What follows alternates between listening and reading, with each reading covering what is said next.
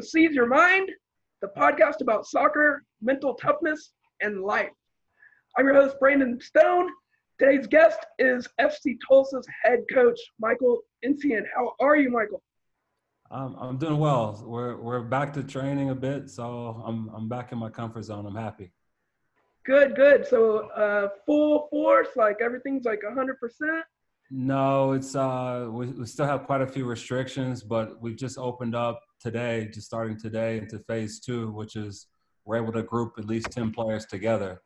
Okay. Uh, it was over the last three weeks. It's only been four groups of four, so uh, still no contact, but um, at least we're getting more and more players coordinating together.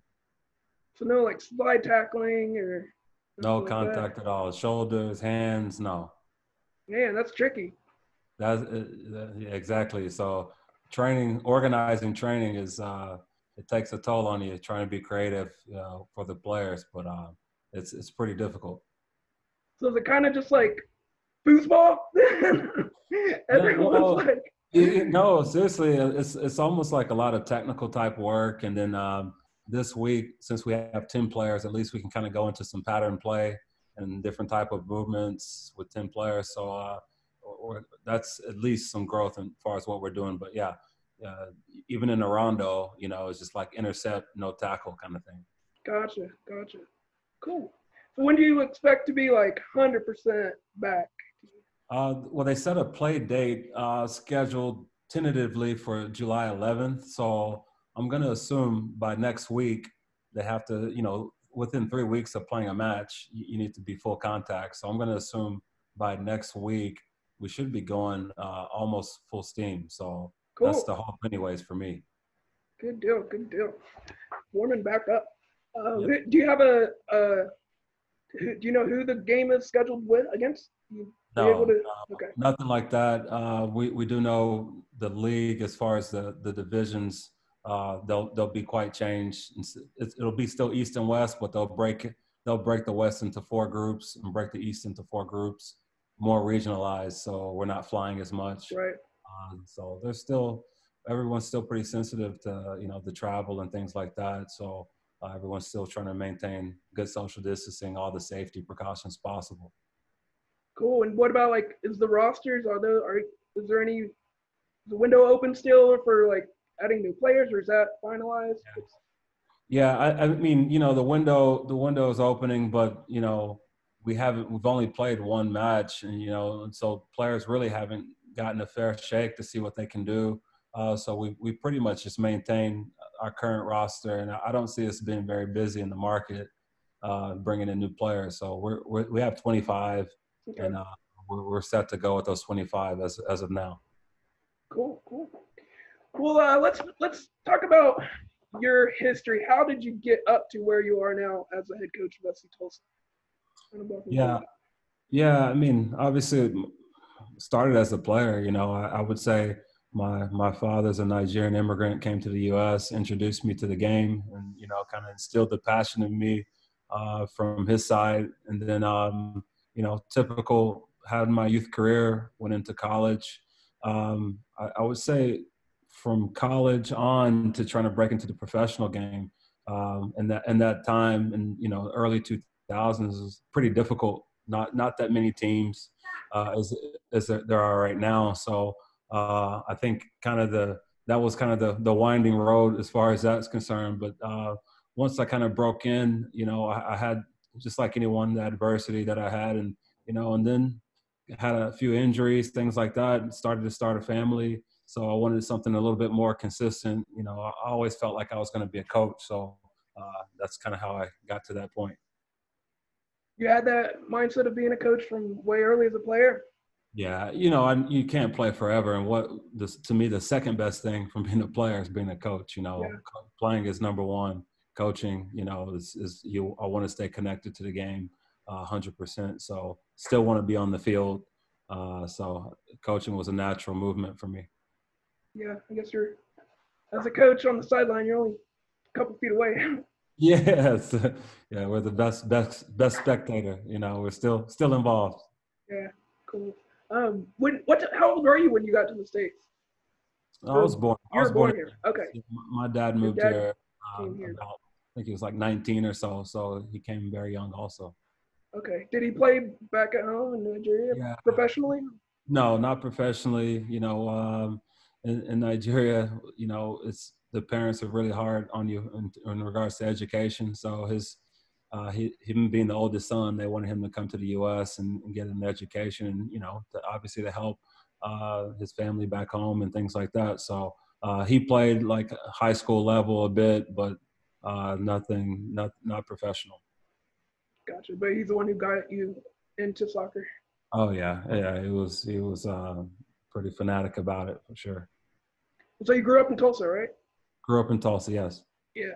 And then, um, what clubs did you play for here? Who, who were some of your mentors that you kind of learned Yeah. from? Well, uh, after playing, you know, starting playing, my dad actually started a club. There was a club called Tulsa Thunder uh, back in the day that uh, my dad started and um, ran with uh, Gary McDonald, was someone that in the youth scene was very influential in, in terms of like helping the growth of the game.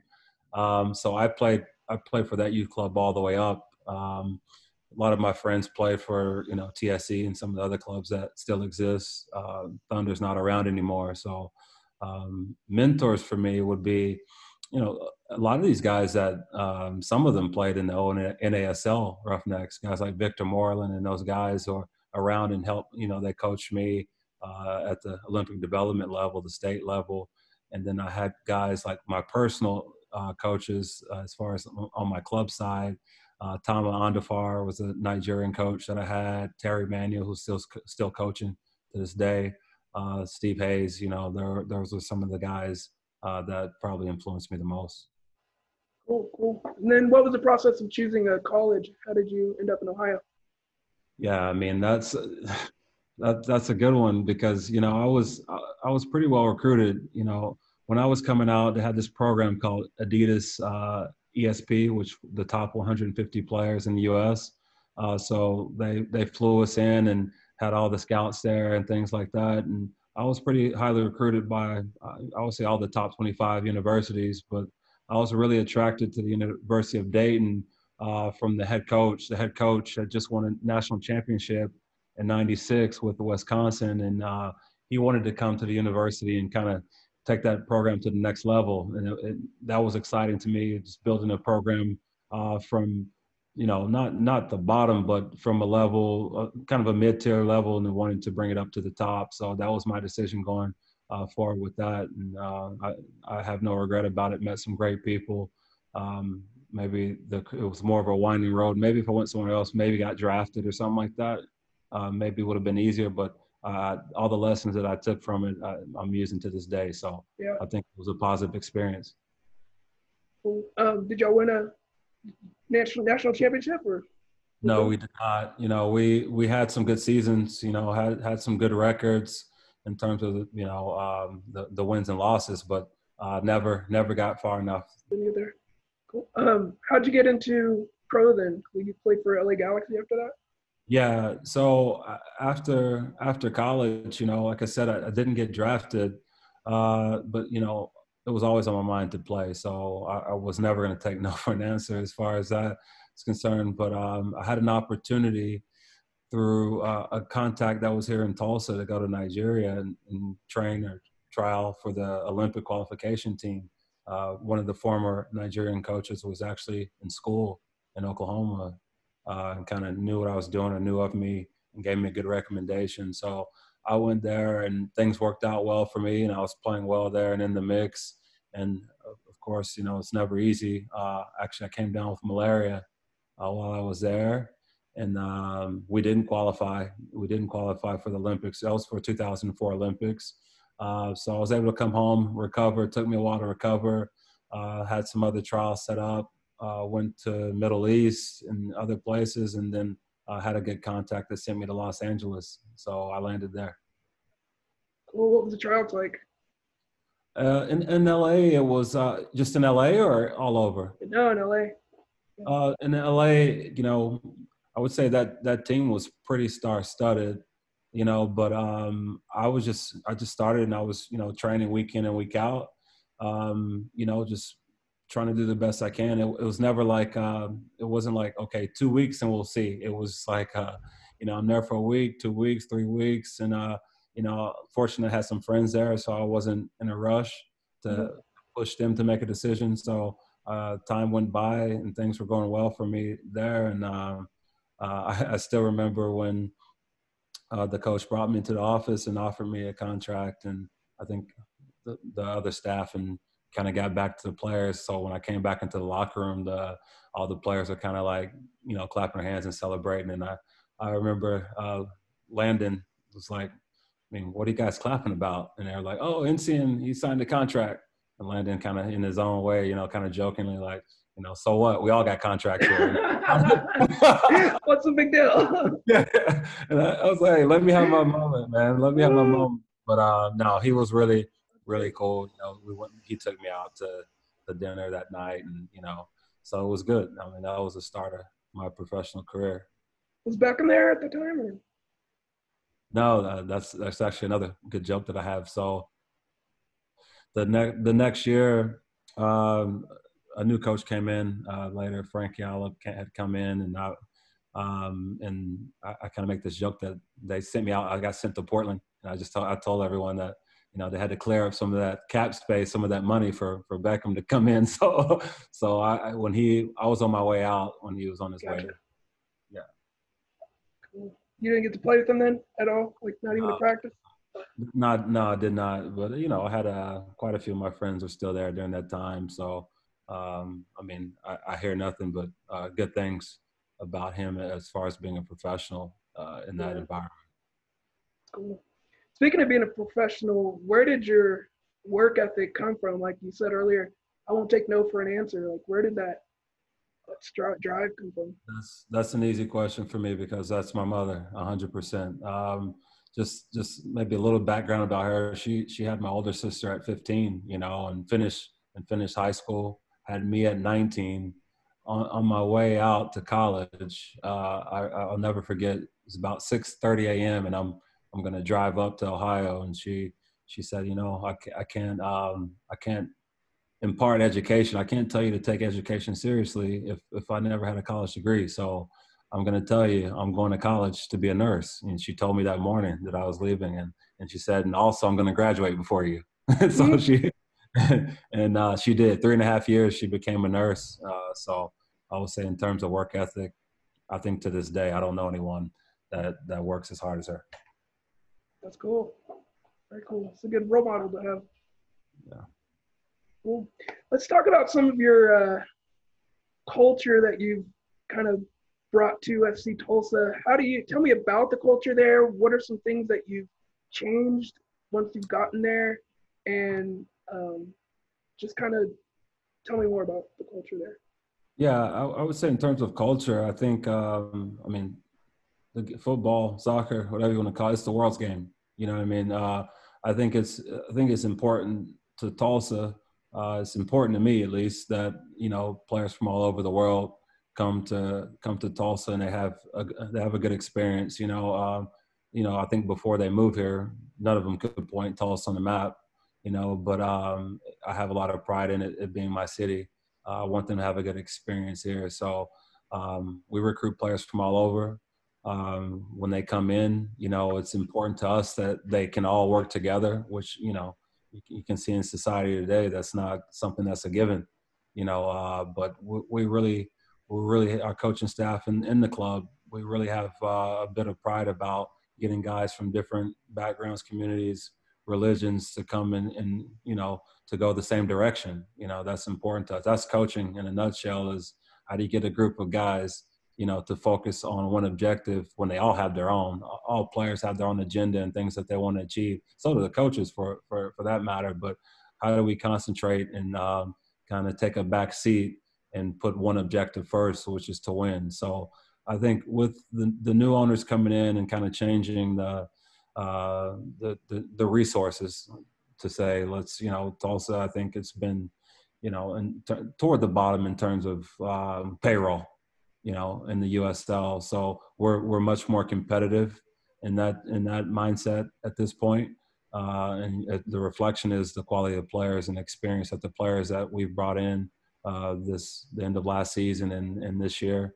Um, so I think on day one, it's how do you change that mentality that, um, and they've done a rebrand, but to to make it stick and to create a, a new, not just new jerseys, you know, but to make that brand mean something is trying to get it right from the beginning. So I mean, I was involved on the Roughneck side, and it was great. It was a great uh, learning experience for sure, and um, the opportunities, you know, I'll be forever thankful. But you know, on the FC Tulsa side, it's okay. This is the brand. We want that brand to be top class in the USL. Uh, we want to have results, and we want top players to get it done. So, um, how do you want to play? Oh, I want to play like this. These are the players that I need. Um, okay, let's go get them. And you know, and sometimes we compete and we lose, and sometimes we compete and we win in terms of recruiting players. But we were this offseason, we were pretty successful in bringing in some um, elite players. Um, so that's where that's where we've been um, since preseason. You know, we had to take that pause in the season, but we were off to a good start, and uh, we've created a good mentality and environment that uh, the players are on the same page. Sounds like it. Good. How do you go about recruiting people from all over the world? Kind of, how does that work? Yeah, I think the world's become smaller because of technology. You know, uh, just like me and you can sit here and talk. I can I can do the same watching players. I can communicate with players like this.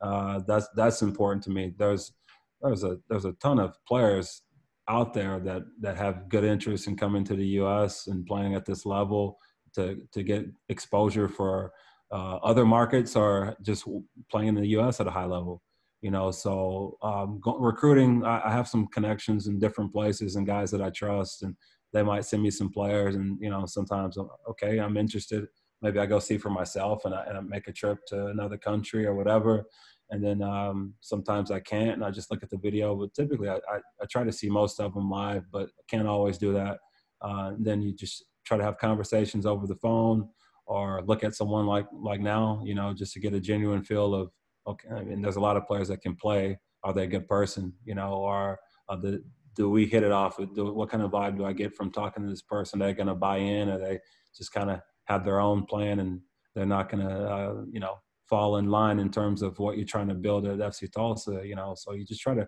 you try to recruit and get a background from past clubs or it, it is a really small world. You sometimes I'll talk to someone. Oh yeah, I know someone that was at that club that year I'll call them, and then you get all this information about you know how they were in the locker room, you know, some disputes they might have had, and you know how they either didn't overcome them or they did overcome them, and you learn a lot about players by asking, trying to figure out and dig deep, and uh, you know do your homework.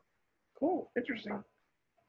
It's a lot of HR type stuff. It sounds like. Yeah, you have to be. You have to be all parts, man. it, it is. It's. uh I mean, I don't I don't have a bunch of scouts on my payroll and things like that, so I, I do have to kind of do those things on my own. But it takes amount of trust from from other people also.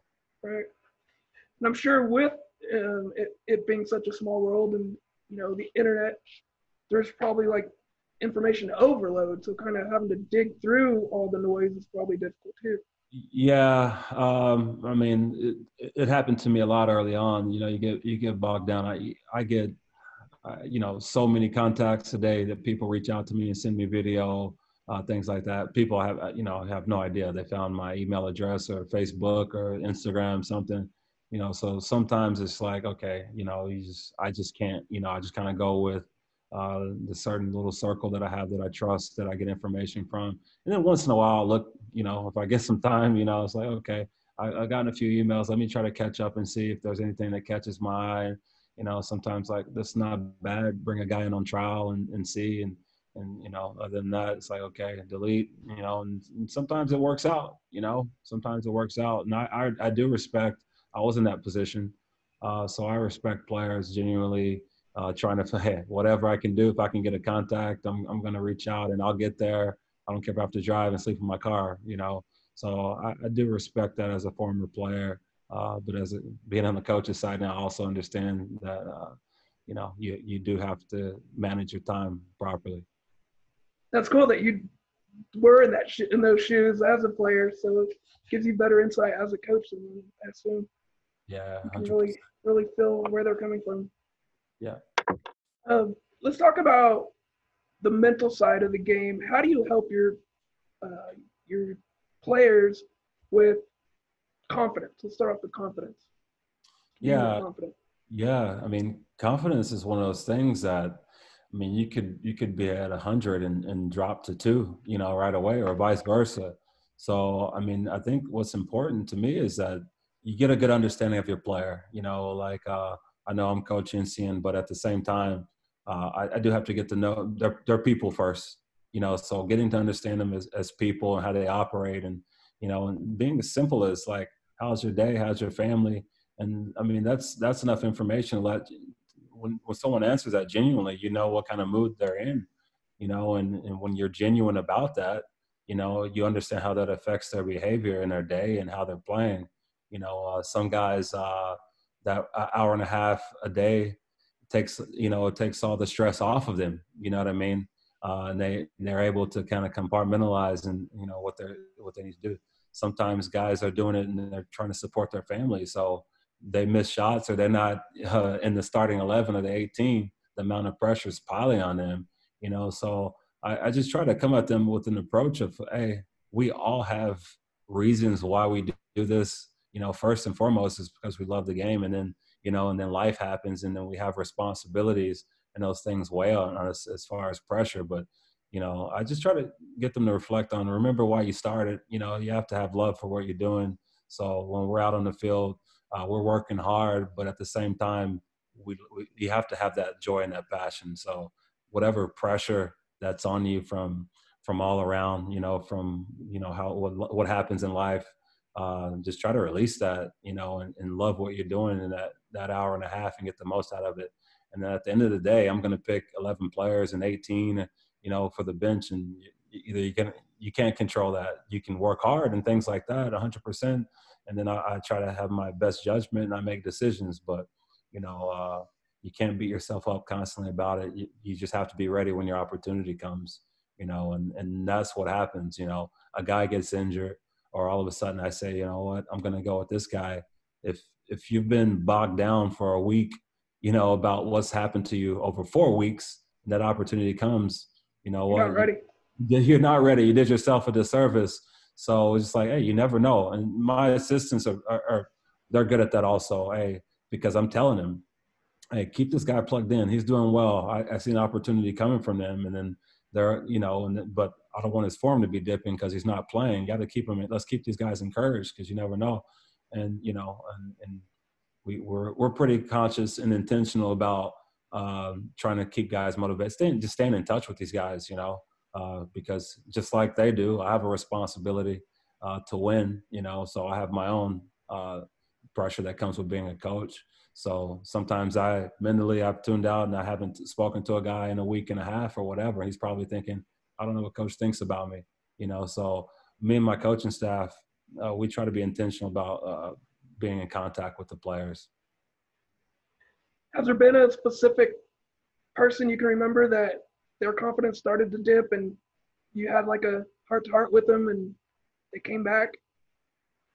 I, the, yeah, there, there's a ton of examples. I mean, I, I try to keep that, you know, those experiences private a bit, but uh, there's tons of examples of uh, uh, guys that, to be honest, I recruited as a, as a, as a second player, as, as depth, as coverage, you know, and, and they just continue to work hard. I mean, that, there's, I mean, everyone will tell you there's no secret to it. You know, some guys just, I'm just keep working hard, keep plugging away you gain you gain trust of your teammates you gain uh, trust of the coaching staff and then you get an opportunity boom you take advantage of it and then you're you're, you're there you know and and hey it can happen just as fast the opposite way you know. You maybe you've been working hard and then you get that opportunity for whatever reason doesn't go well then it's like boom you tumble. How do you how do you bounce back? Is it a is it a long bounce back or or, or, or on that monday after the saturday match are are you upbeat and, and wanting to go at it again, or, or did you feel like you fell on your face and it's going to take me weeks to recover?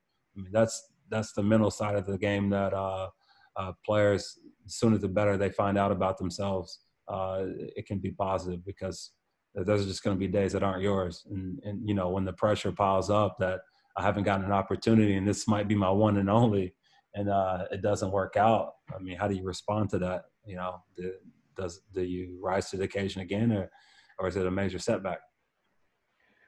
On a moment like that, I'm sure people get really nervous. Is there anything you help with their players to calm the nerves down? Yeah, I think I think I think everyone has their their own things that they do. Um, for example, I mean, for us, we, we do have a, a mental therapist on staff. You know, um, I think this year the intentions are to to improve on that and, and to be more intentional about how we do that. Um, I've been to I, have visited some of the top clubs in the world, and uh, being in the in the coach's office, uh, they're selecting players to go to a Champions League match, and they know I'm going to leave this guy off the roster, and he's going to go ballistic. I mean, this isn't going to be good for anyone. Uh, so have this, you know, have the side person on call uh, let's see let's see how the training goes. So the, the team travels and you know they have their own their training session for the guys that got left behind. Sure enough, the guy is disruptive at training. He's not listening to the coach that's there uh, that that took the training, and then the coach, boom, hey, you have to go see the the the psych the psych piscola whatever have you said in the language that you know that I was there, and then uh, boom, they have to go and sit down and have that discussion about how to refocus. Because hey th- there's going to be another opportunity. If if this is the way you handle things the coaches aren't they're not going to trust you can recover yeah so you do have a mental therapist at uh, FC Tulsa what kind yeah, of stuff do. they do we do mostly, you know, especially during this uh, during the pandemic, during the quarantine time. I thought it was very useful because I mean, every everyone's kind of going through something, and it's it's unprecedented, you know. So, uh, how do you respond to being cooped up for months? You know, uh, people might handle that different. We don't know. I mean, like, mm. I didn't know that about myself. Uh, this is the longest I've been with my family indoors, even. So, uh, not saying I, I needed it. It was a good experience for me to be home with my family, but for some people that are far away from everyone, they've left their families to be here and they're not even getting to play the game or the, why they came here. They can't even experience it. Imagine the trauma. So we, we wanted to give an, an opportunity for, for people to have an outlet to speak to someone. Um, going forward, you know, I want to be able to use it like a lot of people use it, you know, uh, in soccer and sports is, you know, how do I, how do I visualize or prepare for a match? How do I find myself, uh, in that zone or trying to get to my best mental state possible despite my environment, everything that comes with it. Uh, how do I deal with adversity of when I'm not playing? Uh, how do I deal with a coach that hasn't spoken to me? And you know, uh, I mean, I can tell them it's never personal for me. You know, I just make decisions based on. But you know, of course, everyone in their own head should be playing. For them, it's personal. it's personal. It's for I'm not playing. It's personal. You know, so uh, but for them to always to have an outlet, a third party, someone that um, um, not myself, not my not my coaching staff, and you know, and that's I don't reach out to that person and say, hey, well, what is so and so saying? That's that's a that's private, you know, and I I want to keep it that way, uh, but I, I think that the players need that outlet. Cool, very cool. Um, I'd like to interview that person sometime. Yeah. Um, spoke about adversity. What's some adversity that you faced uh, growing up or as a player that's helped you as a coach? Yeah, uh, th- there always seemed like there was something, you know, just just whether it's in regards, I, I would say after college or college and after. I think growing up as a player, I was uh, in Tulsa. Um, I was fairly dominant, you know, as a player. Uh, had a good youth career, and things were pretty fairly. I wouldn't I wouldn't say easy. I mean, I had to work for all those things, but you know, success was coming. Um, I was I played on good teams. Uh, in college, you know, just to break into the pro game. I mean, it was like, when is this going to happen? What what are the avenues? You know, um, who can I talk to to make it happen? And, you know, it was it was very difficult just to get there. Once I got there, uh, you know, working in Nigeria, I'm supposed to play the match against Egypt and I, I get malaria, you know, and I, have to go home.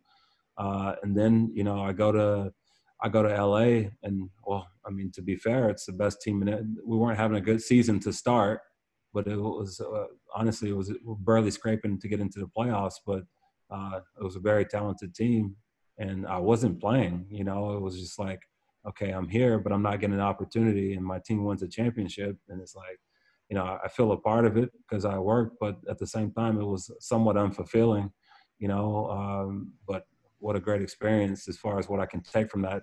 When you're not playing, you get to observe and see a lot of things, and then when you, when you coach, you can you can count back and reflect on some of those things that you saw. When you're playing, you kind of think about yourself playing. You know, you're a little bit more uh, individual, but more like yeah, yeah. Very, very, narrow blinders. You just do my job, you do your job, so on and so forth. Coaching is more holistic. When you're not playing, you reflect on yourself, everything, you know. So then I go to Portland and things are fantastic. You know, I'm playing constantly. Um, you know, uh, the, they had decided they were going to go MLS. Uh, so they were then boom, they, make they're going to make pay cuts, pay cuts. And I'm like, well, I'm starting a family. I, I can't really do that you know, during that time we're negotiating, then, you know, I, I have a pretty significant knee injury uh, that I, I, did come back from, uh, but not the same. I was never quite the same, I, just to be honest. And then, you know, starting the family, it's like, hey, I think for me, it's time to move on, you know, so there was always some roadblock and it's not abnormal. I think that's, it's rare for everything just to work out perfectly. You know, for some it does, but I would say the majority had uh, their situations like mine that you're up against some adversity and then maybe finally you break through and then there's another thing is that's life you know what i mean and i think that's what's prepared me for coaching because coaching's a, a, a totally different animal you know that adversity is is everyone else's is also yours your players what they go through is your problem when you play hey, uh, we could lose, you know what I mean? But I know if I played and everyone else needs to step up and do their part, you know, whatever. Uh, but when you're coaching, even when you feel like you're getting it about 100% right, I mean, there's a lot of outside uh, factors that go into it, and and you you have to look at yourself and still uh, fix it. You know, you can't say, "Oh, I did my part. I need these guys to do this." No, it's you. You have to deal with the players whatever they're going through, you have to help them through those moments or find someone to help them through those moments. So um, it's not uh, it's not individual. It's it's it's the whole process. It's everything from beginning to end. You really have to take on responsibility and assume responsibility. Yeah, you have to assume everything. Everything that happens, you have to assume, and some of it you have zero control over. But the response to it is is 100% yours. You know, even even when you're dealing with a player, uh, a player could lose his mother. You know, a player could be getting married and they have to travel. You know, what you have to deal with that.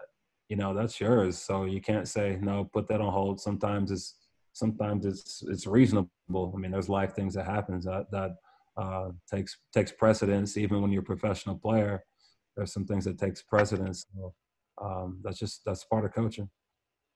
How do you deal with all that responsibility mentally?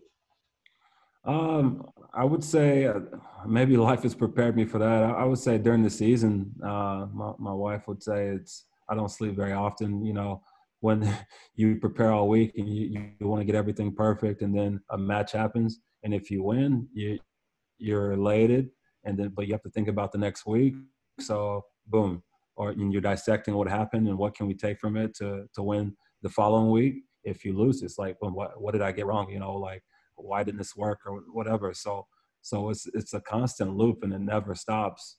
Um, I think at the end of the season, I would say maybe uh, two weeks to to kind of refresh, and then you're scouting, and then you know organizing preseason. You're back to it again. So uh, even in that two weeks, my family go on vacation or something like that. But after three or four days, I'm I'm already back to to coaching mentally and trying to figure out you know how to how to improve or how to improve the team.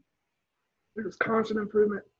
Yeah, it's uh, it, it, never stops. It never stops. So, uh, but that's also that's also the enjoyable part. You know, it's uh, it's a it's a everlasting process. You know, um, and maybe at some point uh, when you hopefully you've lasted long enough in the game, you get to go back and reflect and and you get to uh, reminisce about those things. But until then, you're you're deep you're deep into it.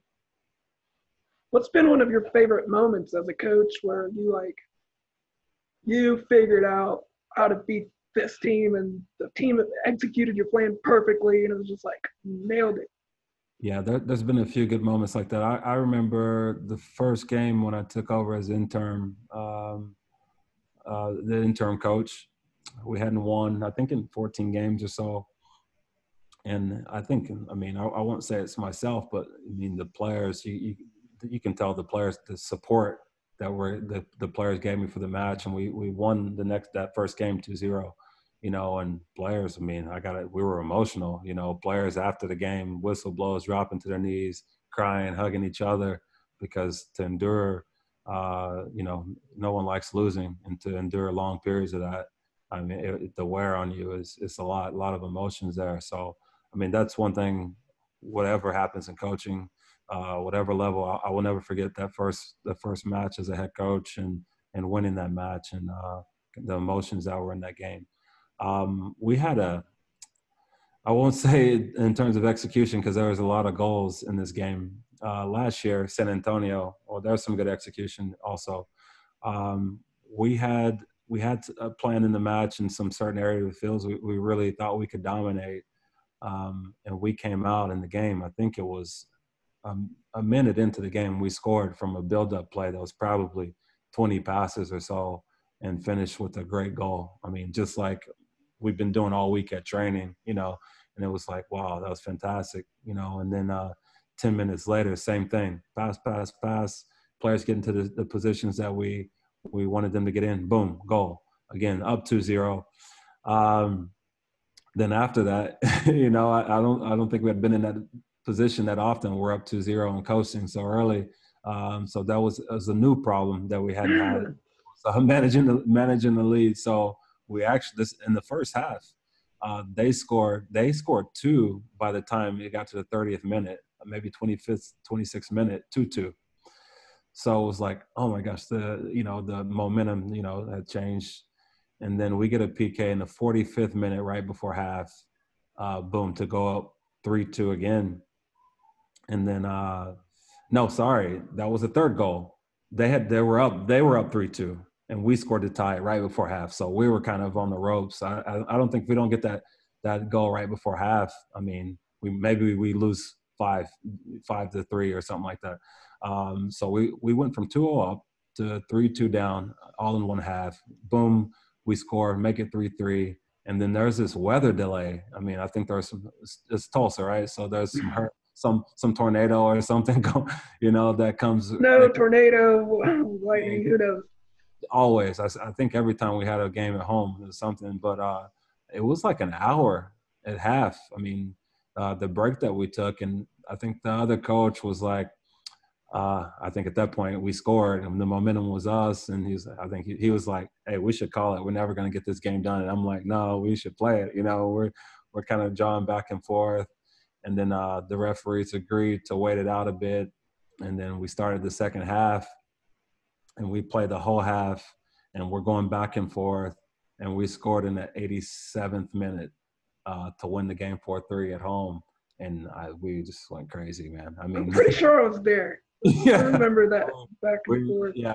freddie i think fredinho freddie scored ran over slid about 25 yards. I think he almost took me out. I had to like jump i had to like jump over him and we we piled on top of him. Um, that was great great game. Awesome, awesome. Um, what have you done to make things more fun in training? What are some tips or advice you could give other coaches to keep things yeah, fun? I think, well, at, at the professional level, I think a lot of these players are driven by, you know, comp- competition. Uh, so even though right now we're in a non-contact period, you know, we don't have a game, the pressure of a match is, is not there. So I mean, we want to work and be efficient, but at the same time, the players mentally, they, they need to be able to relax, you know, because you build throughout the week and then the match happens and boom, the players get to release and then you cycle up and you build again through the week and again. So we don't have that climax at the end of the week. So the players are like on edge and it's building and boom, they need to enjoy it, you know. So for us, the players are enjoying it right now. We we kind of do some stationary work, or we're kind of rotating, and um, they're just they love finishing and scoring goals. So uh, that kind of their groups or we we rate we kind of rate what um, the goal scoring. You know, so if it's a six minute station, how many goals do they score? Uh, the GPS load, the players wear the GPS, and we we rank the groups who's working the hardest, and I mean, that's that's when you know you have good people. When you can raise intensity by counting goals and work ethic, I mean, you you know you have a good group. And then sometimes you just, as a coach, you just have to show your human side. You know, I think that's important. Um, sometimes I'm sure that they get sick of me saying two yards here and move here and open your body like this or whatever.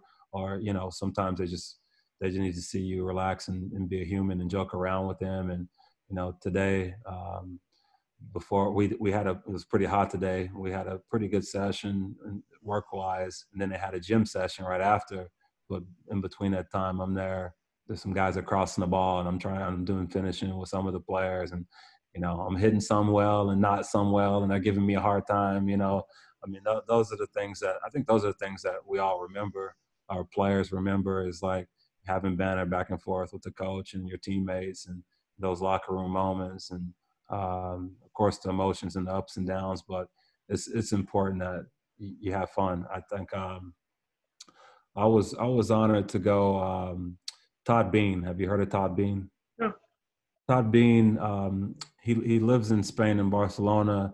He married Johan Cruyff's daughter, uh, and he worked. He basically worked in you know the Cruyff Foundation, the school, and he kind of started his own program also. I got to hear him speak about two or three years ago, and I, and I actually actually had um, Johan Cruyff's book. I was reading his book, My Turn, at the same time, and I'm not kidding you how these things work. So I'm I'm coming down the elevator to hear him speak. I don't know what he looks like. So I'm coming down, and he's like, "Hey, are you going to go hear this guy Todd Beane speak?" And I'm like, "Yeah, yeah, actually, I, I am." And he said, "Why don't me and you just skip this whole thing and go get a beer?" You know, and I just kind of started laughing. And he's like, "What book you reading?" I had the book with me, and I, and I didn't think anything about it that you know he's the the son-in-law to you know to Cruyff, but but he said, and I said, "Oh, my turn by Cruyff," and he said, "I mean, I can see his face change," and he kind of got emotional because Cruyff died, had had died by that time; he had passed away. Uh, and he said, "Hey, I just want to let you know I'm Todd Beane, you know, and you know, obviously that's my my father-in-law." And I was like, "Oh my gosh!" I mean, the the, the time I got an elevator at the same time with this guy, and I have this book in my hand, and I'm like, I'm just one of those guys that, you know, when sometimes things work like that, I'm like, I was just supposed to meet you here. So maybe, maybe I think maybe you should, can you write something inside the book uh, and on behalf of your, um, on your father-in-law? And, you know, he kind of got emotional. It's like, okay, well, you're gonna have to give me some time on this. Give me a day or two to get this back to you. So he spoke a couple, he spoke that day. Uh, and then the, the, following day, you know, he called me up. He's like, "Hey, is Michael here? Um, here's I, I, have your book." You know, and I, I took the book uh, and I read it, and he and it said it literally. Uh, if if it's not fun, it doesn't make sense. You know, by that's he's like, and those are the words that Cruyff would tell everyone. If it's not fun, it doesn't make sense. So that's for youth players, 100 percent uh, they're there to enjoy themselves. It's not it's not about the coach's ego and what the coach wants. Of, of course, we're here to develop players and things like that, but it, it doesn't have to be anti-enjoyable. And it's no different on the professional side. I mean, we kind of have objectives that we need to meet every week and the criteria of, of training, and we we're under pressure to win matches, but you have to find moments to enjoy it, or it's not worth getting up for. You know, so uh, I, I kind of I take that to heart. Um, things are going well, things are going poorly. You know, you have to you have to reflect and remember why you do it, and you have to have fun doing it. What a serendipitous moment having, being able to meet him on that elevator. Yeah. Um, speaking of having fun, I have uh, on my wheelchair the letters HF, just little, it's like little one-inch letters to remember to have fun. HF. Wow, that's it. Always man. have fun. That's it. That's uh, it. Um, well, tell me uh, about how you develop leaders within your club. Yeah, I think what's important about leadership, um, especially modern leadership, it's less hierarchical. You know, it's it's it's shared. Uh, and I, have been fortunate enough to go. I've read some books and you know some great leaders, and I've heard some some great speakers on leadership, and they talk about you know uh, the difference between an army, and not to say the army is not fantastic, but the difference between an army and a, like a, a, the SEALs, you know, um, the Army has someone, you know, at the top that's a captain or a leader, and they say we do things like this, and they go about it. And if you're a SEAL, it's smaller, but the leadership is it's more level, you know, and, and you give people opportunities to to take part in that leadership. So although I'm the coach and I make the, the final decision, uh, my coaching staff they'll tell you I, I ask them their opinion. I want them to be honest with me because it's part of their development also as coaches to and so they take sessions and sometimes and and sometimes I what's your honest opinion on doing it this way? And they can no you're crazy you know whatever or no let's you, we had it right the first time. You know I think with players it's the same.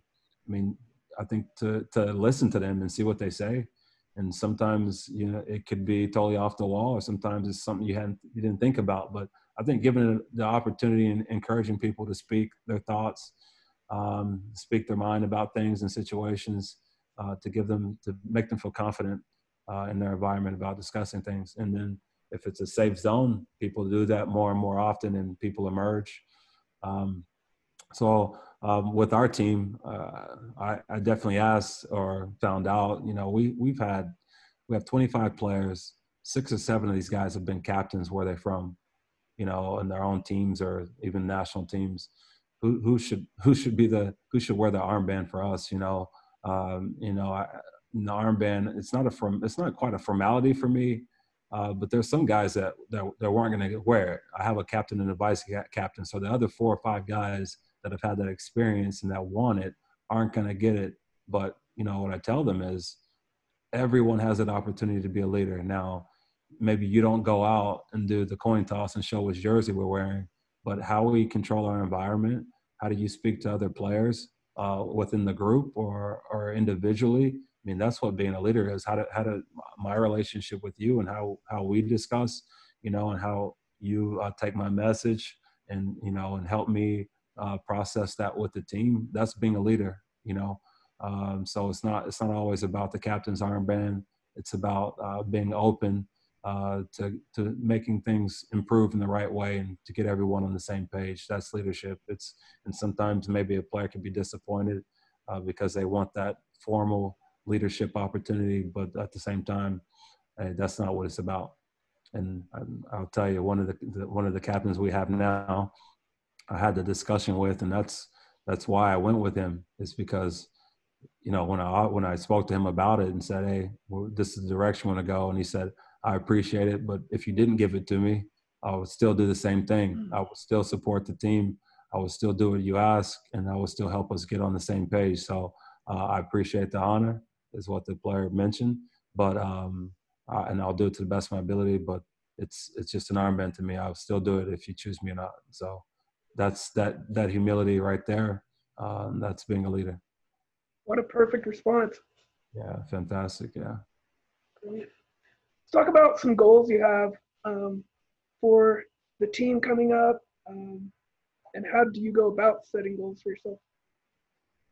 Yeah, I, I know this this season is not what we planned. Obviously, you know, um, I think when we come back, it's going to be a bit different. I think it's going to be a shortened season and maybe we're playing i think we talked about 16 games or so but playing like twice a week which is you know is very difficult so uh, i am happy we have depth but i had individual meetings with all the players and i asked them um, because our goal the club's goal the club's objective is to get to the playoffs you know um, first and foremost let's establish ourselves as a playoff team and then you know as we move forward consistently doing that, you know, of course, we want to be a championship team like everyone. But first, the process to get to the playoff level consistently uh, is is the first stop.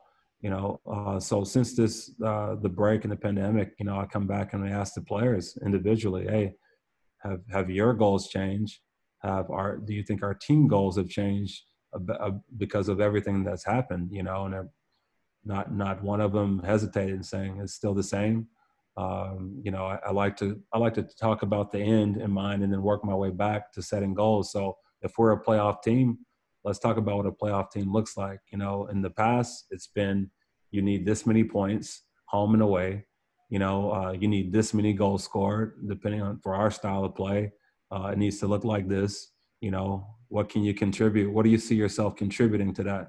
You know, what's your role uh, given our style of play and the objectives that need to get us to the playoffs? And you know, and players need to they should have an answer for that. You know, and it has to make sense.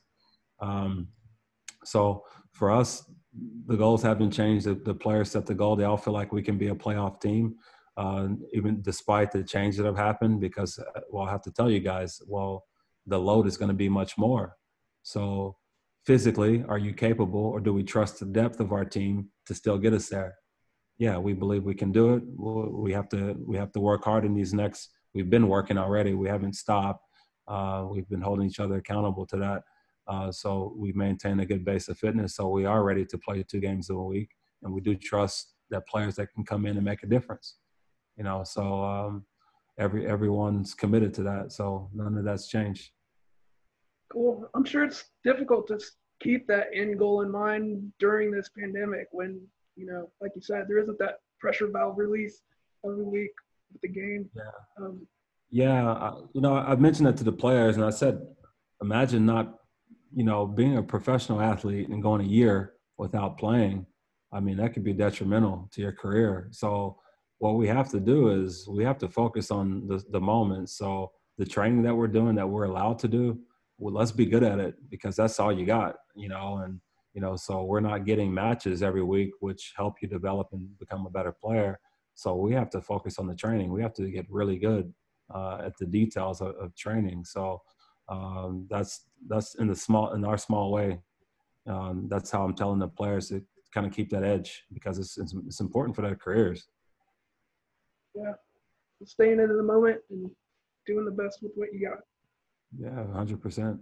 Uh, I know because me, I'm I'm not as active as, as active as them, and and during that the quarantine time, the weight and the my body's hurting. You know, getting back in coaching, it's like, man, it's like you, you know, you really really I, I, value that time I get to spend on the field with the coaches because that that keeps me in decent shape. You know, so when I'm not doing that, I'm like, man, I got to coach forever because it's because it's it's not easy. You know. Yeah. Yeah. Uh, last question: What word of advice would you give your 18-year-old self if you could go back in time? Wow, that's, that's a good question. Um, you know, just the way of life has gone, the way, you know, it is for everyone, the difficulties that come with it. I would say just to be brave, uh, to be humble, because sometimes things come, um, sometimes things can come easy and that could be great and fantastic. Never get too high, never, never be too boastful, um, never celebrate too long because there's always adversity um, around the corner. And when that adversity comes, don't, don't be too low uh, don't let it affect you that you can't get around the next corner again. That, that it holds you back. Uh, so it's it's to keep to keep keep moderation. So things are going well, keep going, keep going. When things are going poor, keep going. Um, you'll have time to to live in those moments and enjoy those moments. But uh, I think it's important to to not get caught being too high or too low, uh, given given any situation in life. Love it, love it, love it. Very great advice. Michael, thank you so much for being on the podcast. I've loved it. I've had a great time getting to know you a little bit better, learning about your your background and and your values and what all you stand for and what all is to come. So yeah, no, I I appreciate it. You I appreciate you having me. I know you, you have a great story yourself. I pre I you know I've watched some of yours and um, the topics are, are fantastic and uh, people should take advantage of them. Good questions, uh, really in depth. I, I really enjoy it. Also, thank you. Cool. Thanks. Can't wait to see FC Tulsa this summer or this, right. this summer. Yeah. Whenever they start back. Yeah, hopefully, hopefully uh, July 11th. There's a date there, so looking forward to it. Cool. See you right. All right. Take care.